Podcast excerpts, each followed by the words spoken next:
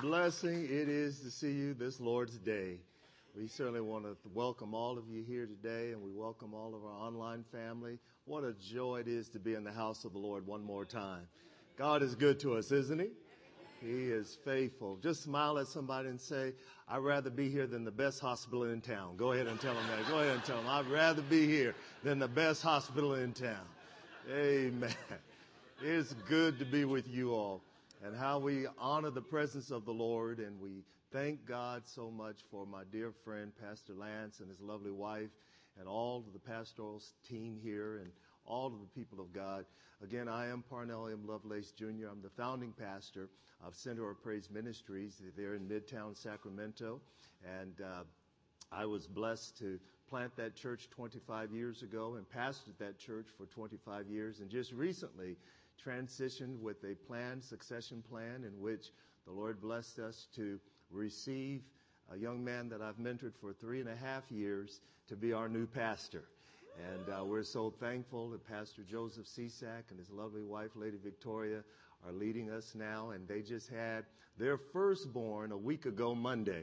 And so we are celebrating at the Center of Praise and so thankful. It's as though we're waiting for uh, the Duchess and the Prince to come out and lift the child up before us. You know, we're just all excited. So uh, young Judah Joseph Cisak will make his debut with us on Easter Sunday. But meanwhile, I want you to know that they are praying for us and uh, lifting us up in prayer as we're sharing with you all here. It's a joy to be up here. Look at y'all. My goodness. God has some great things in store for us. Let's get ready to pray and ask God's blessings as we go to His Word. And let's ask Him to pour into our hearts on this day. Let's pray together. Father, thank you so very much for this your beloved and my dear ones that have gathered here. Thank you so very much for the joy of being connected in the Spirit. Thank you always for allowing us to be ever so close and as near as our hearts towards one another. Thank you so very much. Would you pour through us now? Give us clarity of thought, continuity of thinking, accuracy of the text, and help your servant to share in such a way that even a child would be able to understand and embrace the powerful truth that is given to us through Scripture. We give you praise for this and all your many blessings. In Jesus' name, amen. Amen. Amen. Open your Bibles with me, if you will, please, to John chapter 12. John chapter 12. We're going to talk about praise. Praise. What it means when we give God praise. When praises go up when praises go up, what happens when God's people, in a corporate fashion, give God praise? This is Palm Sunday, 2015. God has allowed us to come into this place in a communal fashion for the purpose of worshiping and blessing His name and exalting Him and really encouraging one another. I believe that that's what God wants to do. He wants to lift our hearts. He wants to encourage us. On last evening, when I was sharing here, it was so powerful to see how God's presence was so manifested in this place, meeting the needs of people, lifting the hearts of people. I just believe that God has something good in store for you that something powerful needs to and wants to, and God's desire is that something powerful happens in our lives as a result of us coming into this place so that we not merely say that we've been to church, but in essence, we have had an encounter with a great and awesome and mighty God. Our learning objectives are as follows. Number one, Let's review the account of the triumphal entry of Jesus into Jerusalem. This being, again, our time together on Palm Sunday, let's talk about the triumphal entry of Jesus. The time leading up until the last days of his earthly sojourn before he would go to the cross. There would be an event that would precede it called the triumphal entry. We'll talk about that. Number two, let's explore what it means to align our praise with expectation and revelation. Aligning our praise, the verbalization, the vocalization of our praise, the demonstration of our praise with the expectation and the revelation that is given to us of Christ. Number three, let's identify the impact, watch this, the impact of communal praise. The impact of when we all lift our voices together and give God praise. What happens? Communal praise. Now, let me be more specific. I could have stayed in Sacramento, in my house, in my living room, on my La-Z-Boy rocker, and could have praised God all by myself. I really could have. But the fact that I got in the car and came up here to Rocklin and got over here specifically to Bridgeway Christian Church, I believe that what I could have done privately, it is amplified by me coming together corporately. That when I add my thank you, Jesus, you add your hallelujah, you add your glory to God, you add your wonderful is his name. When we put it together, something happens. Something happens. The impact of communal praise. Number four, this is the part I'm really going to enjoy getting to. State, stating why I praise God. Stating why we praise God. Can't wait to get there. That's, that's the part where we're going to put the gravy on the rice. Where we state why we praise God, why I praise God, why we give God praise. Let's look at the passage in John 12, beginning at verse 12. Here begins the reading of God's word. The next day, a great multitude that had come to the feast, this would be the Passover. When they heard that Jesus was coming to Jerusalem, they took branches of palm trees and note here, they went out to meet Jesus and cried out, Hosanna! Blessed is he who comes in the name of the Lord, the King of Israel. Then Jesus, when he had found a young donkey, sat on it, as it is written, Fear not, daughter of Zion. Behold, your king is coming, sitting on a donkey's colt. His disciples did not understand these things at first.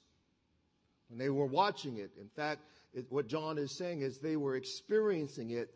They really didn't have a clue of what was going on. It would not be until later that they would reflect back on this account. Sometimes things can be happening before your very eyes and you not have a true understanding of what's going on. Anybody ever been there? And it's not till later when you go through a few more things, a few more days, a few more events, then you can reflect back and you can say, ah, it's like a light bulb goes off. Now I see why that had to happen.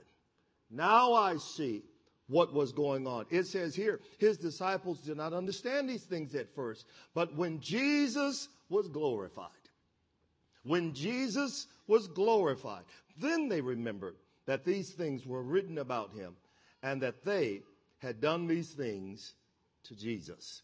Verse 17. Therefore, the people who were with him, when he called Lazarus out of his tomb and raised him from the dead, they bore witness. For this reason, the people also met him because they heard that he had done this sign. The Pharisees, there they go, they're always going to pop up, aren't they? Those Pharisees. The Pharisees therefore said among themselves, You see that you are accomplishing nothing. These are the Pharisees, the religious leaders, talking to each other because they're plotting to destroy Jesus. They're plotting to kill Jesus. They're plotting, in essence, to take him out even before his time of crucifixion. But note here as they state to each other, we're accomplishing nothing. It's too late. Look, the world has already gone after him. The world has already gone after him. Too much, too little, too late. Nothing we do can stop this now. Nothing we can do can change this course of action that is taking place. This account is referred to as the triumphal entry. Jesus going into Jerusalem. Jesus riding in before the people. The events that will lead up now to a time in which he will sit with his disciples and he will break bread with them. And as he sits, he will speak to them, and there will be one who will sit at the table who will betray him. And then after the betrayal, he will go out and he will sit within the Garden of Gethsemane. And in a most challenging time, he would cry out to the Father, if there's any way that this this can be circumvented, that this can change. The course of this can go a different way. If there's a way that we can accomplish the mission without me having to go through this or to do this, out of his humanity, he begins to speak this out and then he concludes, nevertheless, not my will, not what I want, but your perfect will be done. He makes that statement and it will lead itself now into him sacrificially giving his life he, dying a death that he himself was not the guilty party, but on behalf of all that have ever lived, and all of those that are living now, and all of those that will ever live. He sacrifices his life so that we might have eternal life. But aren't you glad that that's not how the story ends? That after the third day, he rises up from the grave. And that's not even how it ends. The truth is, it's still continuing. He says, I'm coming up out of that grave, but it doesn't stop there. One day I will come back again. I will come back again and receive my church unto myself. Is there anybody in this room besides about 10 of us that believe Jesus is coming again? I know that's not popular preaching. I know a lot of people aren't talking about it. You don't hear much about it until we go to a funeral. But I need you to know we don't have to wait to go to a funeral to talk about Jesus coming back again. Our hope right now is that Jesus Christ is going to keep his promise and he will return just like he said he would. Hallelujah. He's coming again. When we speak of the triumphal entry, the four synoptic gospels record the account. All four gospels presented out to us. Please take note. Matthew, in chapter 21, verses 1 through 11, gives the account. Mark, in chapter 11, verses 1 through 10, gives the account, the story of the triumphal entry. Luke, chapter 19, verses 28 through 40, gives information of the account. And then, of course, John, which we're reading now in John 12. All four men, Matthew, Mark, Luke, John, all four of them give us observation of one single account.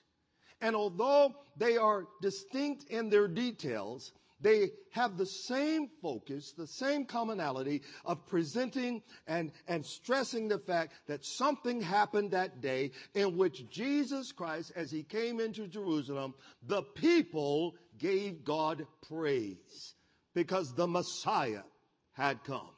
They all join in on that, but they, they all have their different spin on it. They all have their different observation of some of the clearer details as it relates to it, but it's all talking about the same account.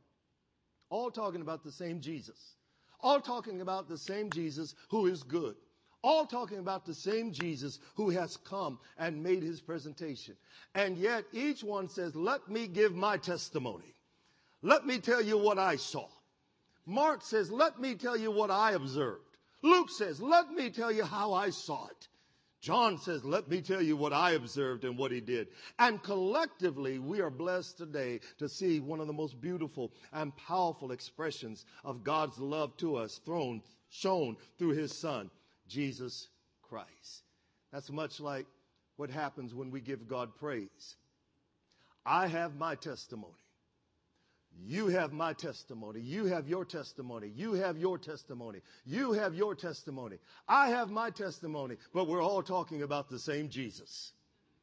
We're all talking about the same God. Someone over here, you will reflect that He is your healer.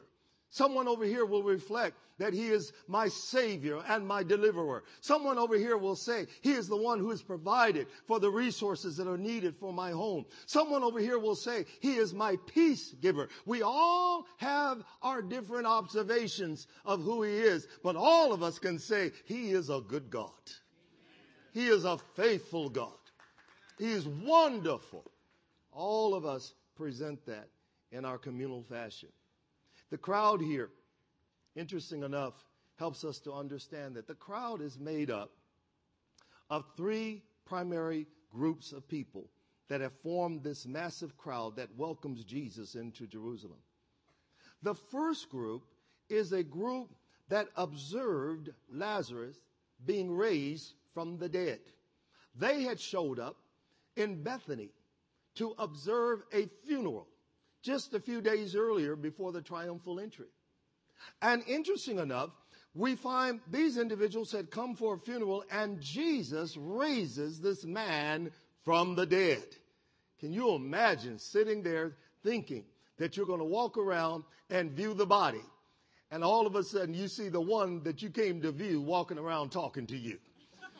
My God, if it happened up in here, you all would act like cartoon characters running through the wall. Interesting enough, Jesus raises this man from the dead, and Jesus says, I am the resurrection and the life. Jesus makes that statement, and a crowd has assembled, but now the religious leaders begin to turn against Jesus once again, and Jesus has to withdraw himself to a city along with his disciples to a city called Ephraim. He will stay there for a few days until the fire dies down a little bit. But then What's interesting about it, he comes back to Bethany and he has a meal with Lazarus, Martha, and Mary. And while he's there, there's a second crowd that assembles around the house because they want to see the man who just raised Lazarus just a few days earlier. And they also want to see Lazarus, whom himself had been raised from the dead. Can you imagine sitting there having your dinner and it's been all prepared? Mary and Martha have set the dinner out and everyone's sitting there. Jesus is sitting there and they look out and all of this people, all of this crowd is standing outside of the house. People are peering through the windows, looking at every move, trying to get a glance at this man who is the miracle worker, Jesus. That's the second group. This second group will also begin to build itself up. This second crowd will build itself up as Jesus withdraws himself from the house of Lazarus and he begins to leave Bethany and head to Jerusalem. And as he leaves Jerusalem, now this crowd that was with him when he raised Lazarus from the dead, the crowd now that has appeared around him at Bethany, maybe even some that have followed him from Ephraim, those who follow him along the road, there's a procession of people, a crowd of people that are going with him. And as he gets to Jerusalem, now you have a third group that is sitting there awaiting the arrival of Jesus. By the time Jesus gets to Jerusalem, there's a massive crowd of people that have arrived and they begin to sing out and they begin to declare, Hosanna, blessed is he who comes in the name of the Lord, the King of Israel. The crowd believes that this king, as he comes through, he will overthrow the government that is current. He will establish his kingdom immediately. And Jesus does something that flips the script. He does something that catches them off guard. Instead of coming in, riding in on a steed, coming in with this great big entourage of, of security and all of this different things around him, Jesus comes in as a spirit or as a man who has a spirit of a servant. He comes in with humility. My God, we need more men and women of God who would carry themselves with humility and not think that they're all that in a bag of chips. Wouldn't it be something if God would cause us to understand that when you know who you are in Christ, it does not mean that you become arrogant and get the big head, but rather it humbles you. It makes you grateful. Jesus comes in on a donkey and the people begin to sing out praise and honor to the Messiah. The song that they sing is found in Psalm 118. verse 25 and 29. It is a song that has been sung before. It's not the first time that this song has been declared. When they say, Hosanna, Hosanna, blessed is he who comes in the name of the Lord, it is derived from Psalm 118 and verse 25 that is sung customarily every time a pilgrim goes to Passover. Every time the people gather for Passover, they begin to remember, they pull open the hymn book and begin to sing this song out loud. By this time, those who have done this over and over and over and over again, they have memorized the song. And the song begins to declare their hope that one day the Messiah would come. One day, the one who is able to heal diseases, the one who is able to speak peace to confusion, the one who is able to give joy to the broken, one day he will enter in and he will come. And this will be the song that we will declare. They begin to sing Psalm 118. But this particular day that is recorded to us here by John, this day they sing it in a different fashion. They sing it by personifying what it is that they have recited for years and decades. This time the song takes on a different meaning.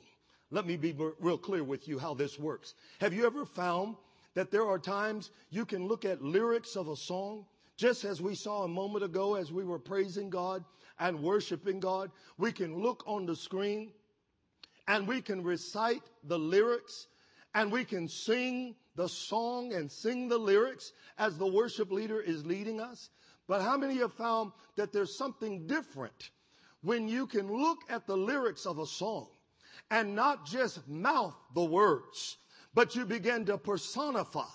You begin to connect. Your heart resonates with what is being placed on the screen.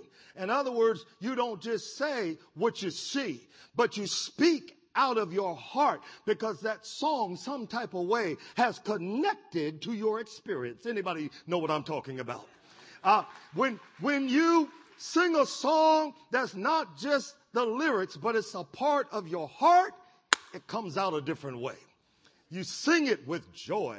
You sing it with connection. Here's, here's how we say it back home. I'm going to act like I'm back home, all right? I'm going to be act just like I'm back home. Here's how we say it. When I think of the goodness of Jesus and all that he's done for me, my soul cries out, hallelujah. Thank God for saving me. When I was growing up in the church, I can remember the saints of God would make that their testimony. We'd be getting out of the car in the parking lot, and we had back in the day, we had what we call testimony service. Whenever we got ready to begin a service, we would always come together, and the church would have people give testimonies. And what would happen? We'd be waiting for the preacher to come in, we'd be waiting for the choir to come in, we'd be waiting to begin the main part of the service, but it always started with testimony service. And people would stand up in the audience and we didn't have mics like we have today. We would just have to say whatever we needed to say. We had to say it real loud and real clear. So the older saints would start it out. They would stand up and they say, first give an honor to God, to all of the saints, to the pastor, and they had to give honor to everybody. I mean, by the time they gave honor, we gave honor to the cat, the dog, the rat. I mean, we gave honor to everybody. And we give honor to God. And then they would start out and they would say, when I think of the goodness of Jesus, and all that he's done for me, my soul. And then we wouldn't just say it, we had to do a little dance. my soul cries out, Hallelujah! Thank God for saving me. We understood that we weren't just stating words that were placed before us. That was an actual song but we would recite it and state it because it connected with our spirit. Can I challenge you today, Bridgeway family, that when we come together, we're not here just to be entertained. We're not here just to observe what's going on. We're here to participate and not be a mere spectator. We are here to add our praise collectively and corporately. And you take what God has done for you and you back there take what God has done for you and you over there, you take what God has done for you and let's open our mouths together and let's declare that there's no God like our God. Our God is an awesome God. He rules from heaven above with wisdom, power, and love. Our God is an awesome God. Come on, tap somebody on the shoulder and say, He's been good to me.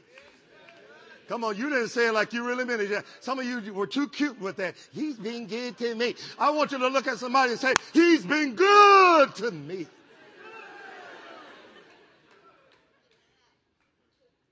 When praise and worship is going on in this place, we come here to do business. We come here, listen, we come here to, to shake things up in here because somebody has walked into the room. They need to know that we're not just speaking a song, but we're singing a song that relates to God's redemption, His power, His healing, and His joy. You have somebody who's come into this place today whose marriage is falling apart. You have someone else who has gone to the doctor and the doctor has given them up and said that there's nothing else that they can do. You have someone else who has walked in this room and depression and anxiety and disillusionment has captivated their soul. You have someone here that is just about giving up on life. They don't believe that there's any hope. But in this place, when we come together and we make up our mind that we're not here to, again, have a fashion show. We're not here to check on each other's clothing. We're not here to look around and say, what kind of car did you drive? We're not here to talk about what neighborhood do you live in. We're not here to talk about what's the latest hairstyle. We are here to declare that although we've had a hell of a week, God has been faithful to us. He's kept his hand on us. He's kept his joy in us. He's kept his peace in us. We have come here to lift up the name of Jesus. My God.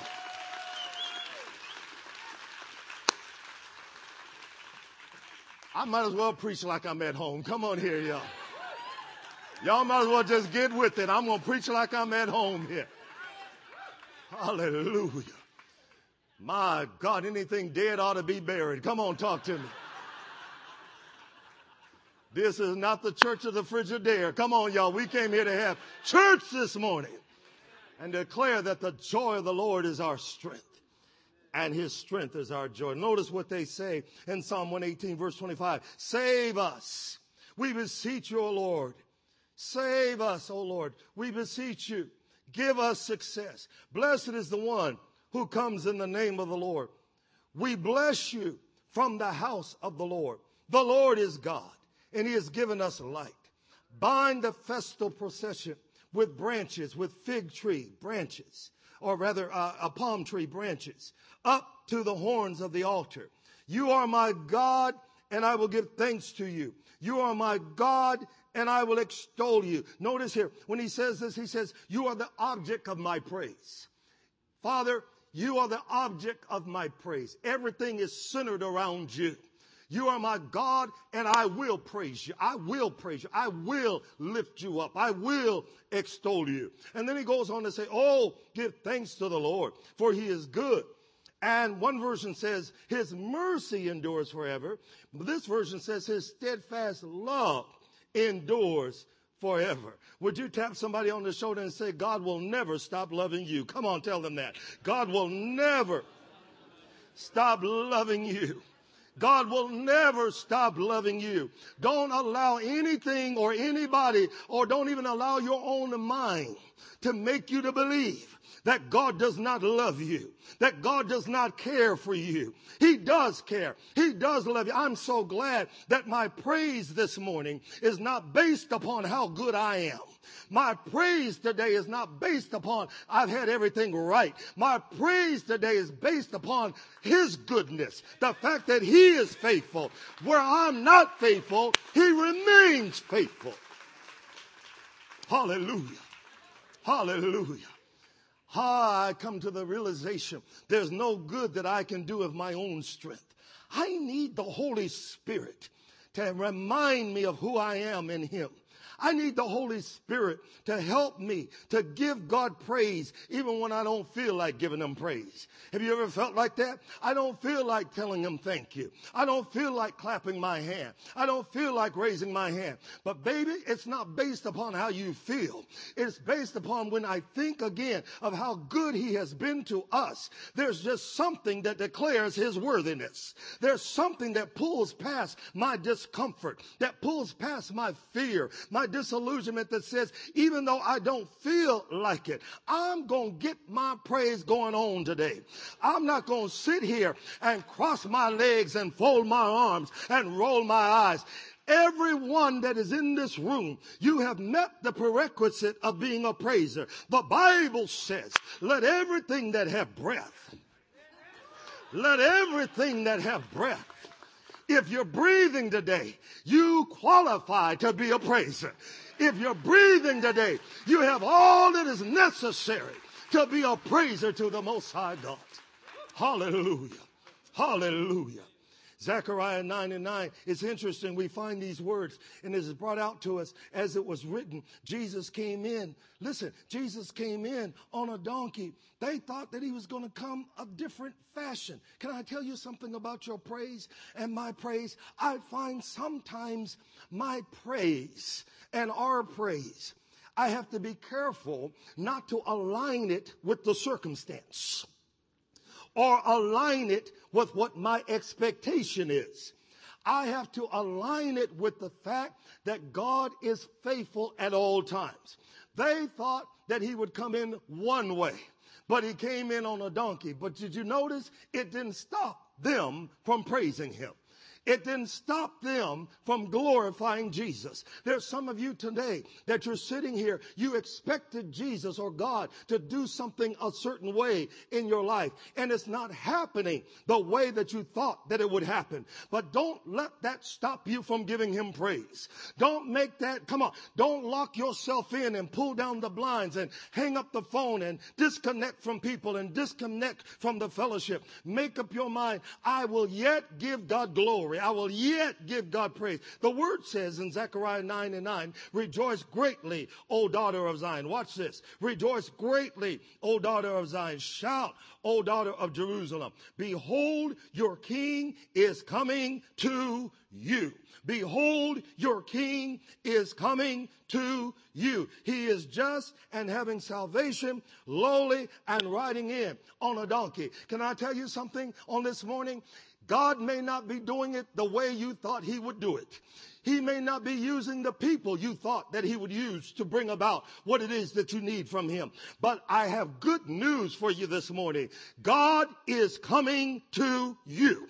The Lord is making his entry into your situation. Isn't it interesting that he says, old daughter of Zion? He refers to the people in Jerusalem, the city, as the daughter of Zion. It's a city. It's a corporate group of people. But isn't it interesting that God refers to his people collectively in a very enduring and a very intimate term. He says, collectively, you are my daughter. Can I help you here? As we send our praises up before God this morning, as we praise Him, we're doing it corporately. We're lifting up our voice. Thousands of mouths are praising Him and blessing Him. But watch this. In His response to us, He is God enough. He is faithful enough. He is Lord enough that when he responds, he doesn't have to respond to us corporately. He begins to respond to us individually. While we lift up our praise corporately, somebody over here is being healed of cancer. While we lift up our praise corporately, somebody over here is having their marriage brought together. So while we lift up our praise corporately, he says, I'm God enough. I can get into your individual situation and whatever you need me to be, I can be it for you because I love you and I care for you. Oh, hallelujah. Oh, hallelujah. That's why check your section real quick. Look at somebody next to you and say, I need to make sure I'm sitting next to a praiser. Go ahead and tell them that. I need to make sure I'm sitting next to a praiser. Come on, say, I need to sit next to a praiser and not a corpse. I need to be sitting next to someone that came this morning to get your praise on. Because I've gone through too much on this week to come here and leave here the same way that I came. I need to be able to walk out of here with some joy in my spirit. I need to be able to walk out of here with some pep in my step. I need to be able to walk out of here knowing that there's nothing too difficult. Nothing too difficult for our God. I hope I'm sitting in the right section. Come on, ask somebody, am I in the right section? Tell him I will pick up my stuff and move to the other side. Go ahead and tell him.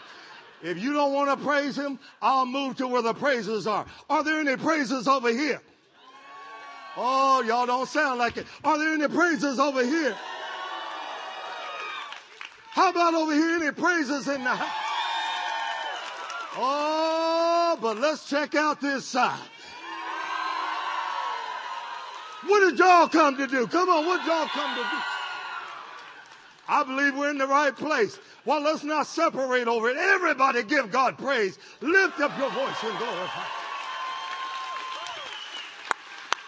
Hallelujah. I know some of you are looking at me this morning and you say, oh my gosh. Oh my gosh, she's so demonstrative. He is so demonstrative. You know, I've always heard that black people are so demonstrative when it comes to praising God. Can I help you? It has nothing to do with your ethnicity. It has nothing to do with the name of your church. But it has everything to do with Jesus Christ, hallelujah, who has come to us. He's come to us. He's come to us. He's come to us. He's come to me in my pain. He's come to me in my brokenness.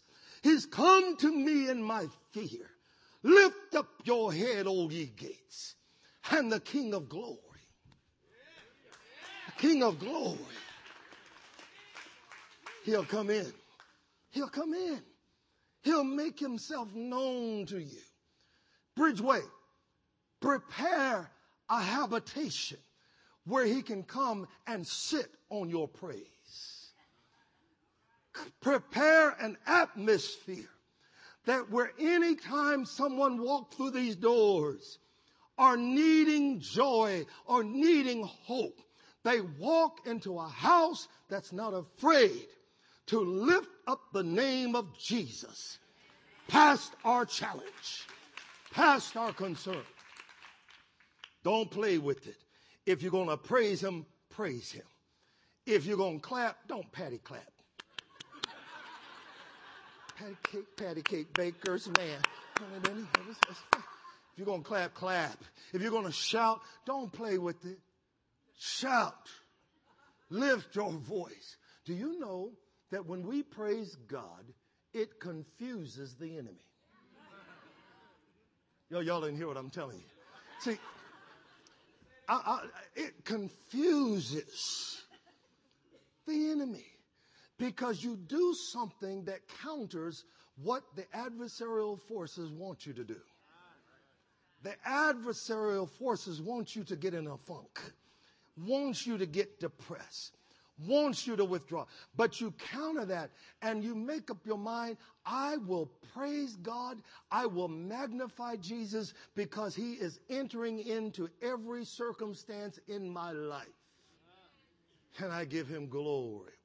And I give him praise. And again, I don't understand why people have trouble praising God out loud. I really don't.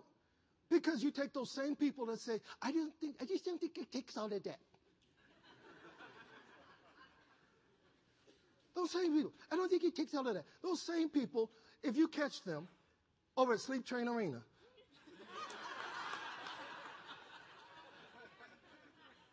no, no, no, same folks, if you catch them at the football game, they will holler and scream and get mad at you if you're not screaming with them.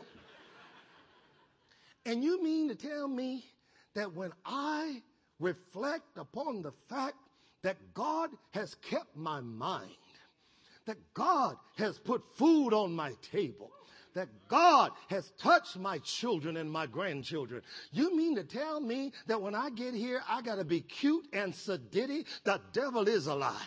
I came here to shake things up in this place. I came to add my praise.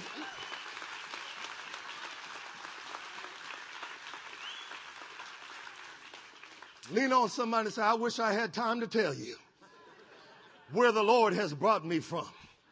I really do. I, I, wish I had time. I'll just tell you a little bit about myself. Today, today, today is my, my 53rd birthday. Now I'm going to tell you, today is. Today is. And when I think about how Jesus came in to my own Jerusalem, how he came in, not the way that my parents expected him to, after they had been told that they would not have any more children. My mother had lost two children prior to my birth. And they were told that you will not conceive any more children. Five years later, she got sick while she was sitting on the job, went to Maxwell Air Force Base in Montgomery, Alabama, and they checked her out and they said, you got a baby on the inside of you. I was born on March 29, 1962. I weighed, I came premature. I weighed two pounds and no ounces. Back then they said babies just don't live that long if they're born that small. I weighed two pounds. You could barely hold me in the palm of the doctor's hand. I stayed in the hospital with the doctors telling my parents, don't get your hopes up. This child will not live.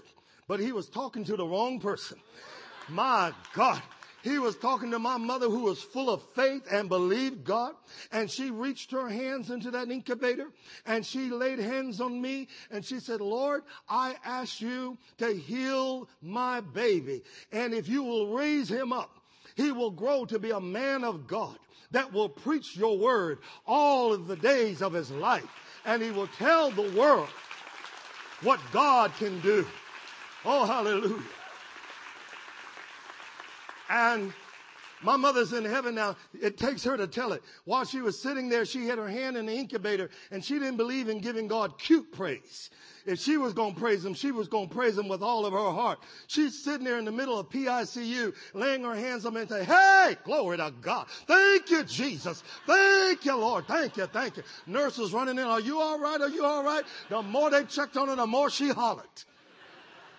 Glory to God.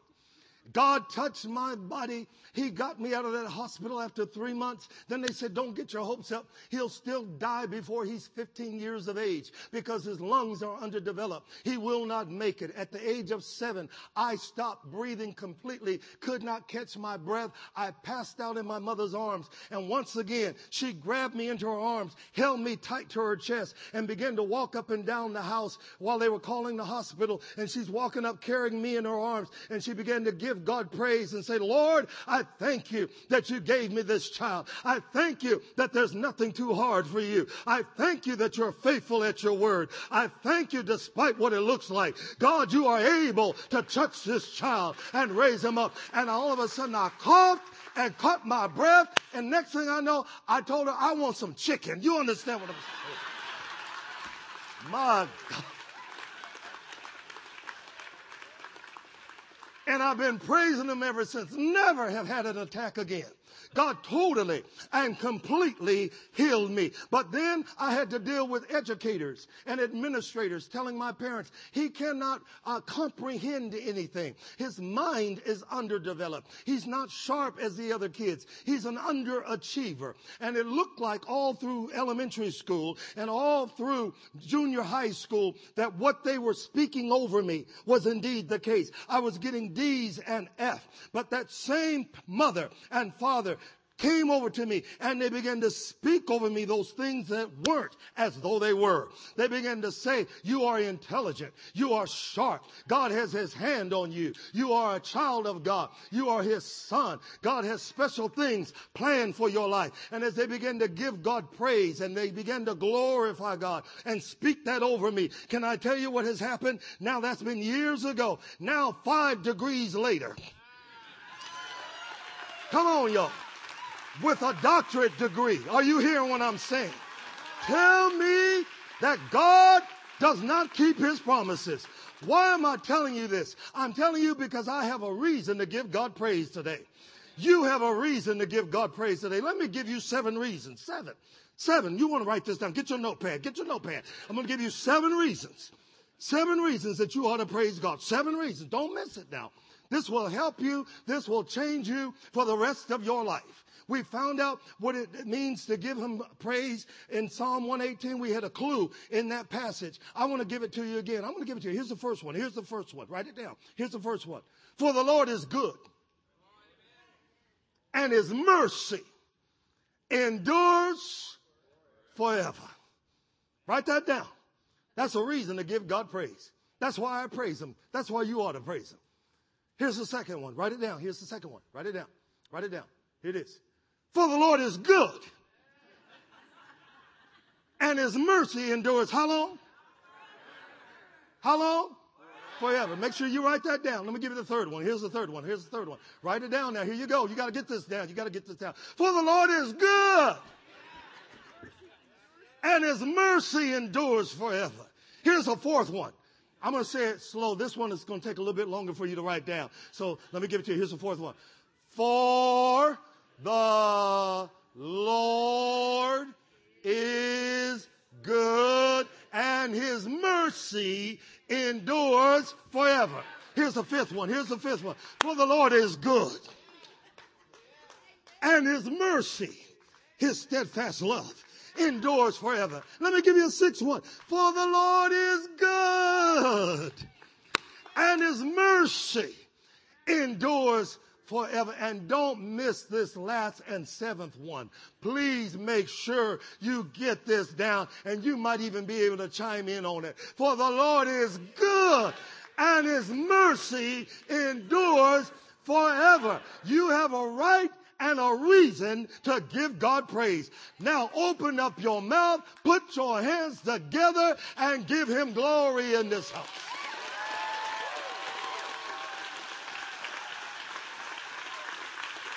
Come on, let's stand to our feet and give him praise.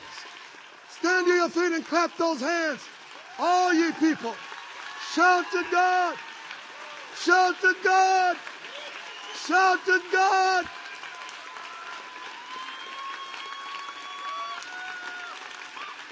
Hallelujah. Hallelujah. Hallelujah. Hosanna to the King. Hey. Hallelujah. Hallelujah. Hallelujah. Hallelujah. Glory to God. Glory to God. Hallelujah. Let me say something to you, and I mean this from the depths of my heart. I believe in this kind of atmosphere that there are miracles, signs, and wonders. I believe that there's divine intervention in which God says, I will show myself mighty in every area of your life. Some of you need to hear me and hear me well. Do not discount God's ability to change your life and your circumstance. Do not allow yourself to write off the fact that He is still a miracle worker do not write off the fact that he still gives you joy. My God. We need a church that knows the joy of God so that you make what you say believable when you tell people he is the joy of your salvation, but you don't look like you've been baptized in pickle juice.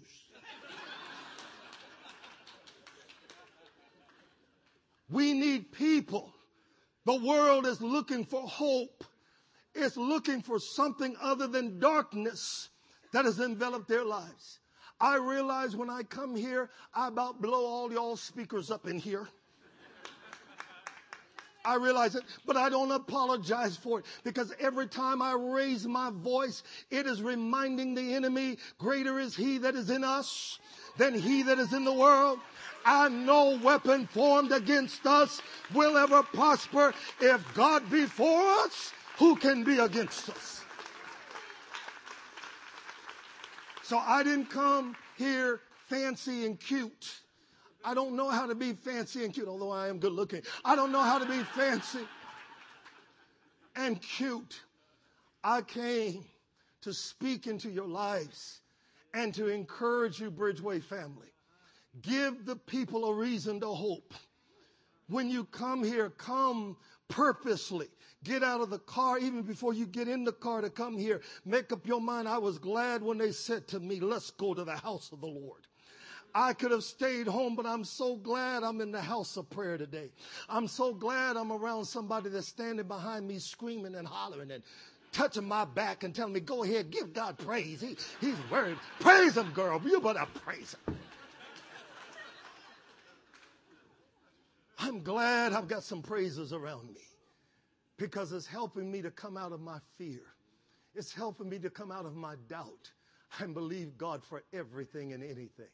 So I speak over this place in the name of Jesus to every family, every marriage that is hurting and struggling. We're getting ready to throw some praise around you. We're getting ready to praise God past everything that the enemy has screamed into your ear to make you believe that your family will not be together this time next year. We counter that with a praise that's getting ready to come your direction. To the woman that's in this place that has had a poor doctor's prognosis, that has told you that there's little that they can do. We're getting ready to release a praise in this place that will come and speak louder than the words of the best surgeon and the best physician because we serve the great physician. Hallelujah. We serve a Jesus who is still our healer today to the person that's sitting here and you almost gave up on yourself. You almost said, I don't know what I'm going to do. We're getting ready through our praise to help direct you into the very flow of the Holy Spirit where God will speak to you and give you counsel and give you wisdom to the business person that's in this room where you're struggling in your business. The praise that we're about to release in this place is about to turn some things in your favor.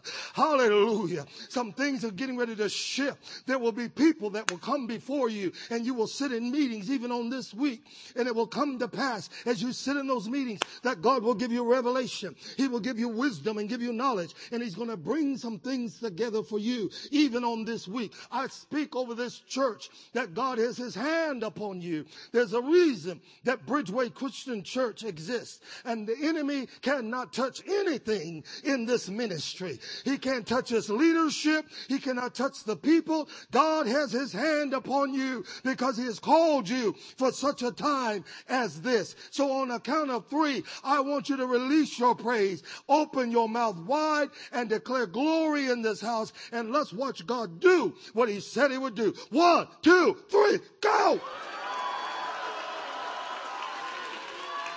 Praise him.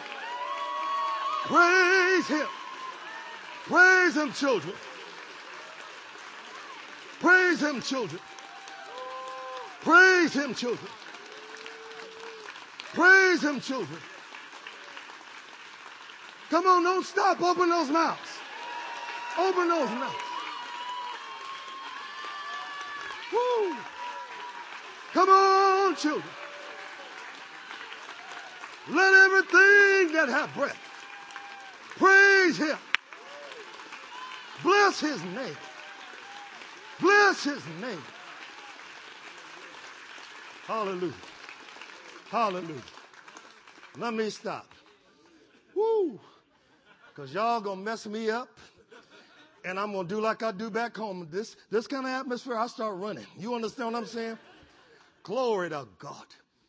You let God be praised in you.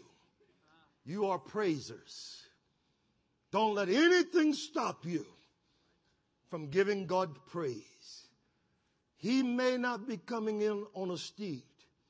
Maybe all you see in your life is a donkey. But your king has come. Your king has come. Let me pray for you. Father, I thank you and I bless you. I've done exactly what you've told me to do. Thank you, Jesus. Thank you, Jesus, for loving us just the way that we are, but loving us too much to leave us as we are. Thank you for changing us. Thank you for releasing our praise. We'll never be the same. We'll praise you in this house. We'll praise you in the car. We'll praise you in our house. We'll praise you on our job if we have to sneak in a broom closet. We're going to give you praise because you've been too good to us. I just can't tell it all. I refuse to shut my mouth. I will tell the world there's no God like our God. In Jesus' name, amen. God bless you, babies. We love you. Go in peace. Serve God. Thanks for coming.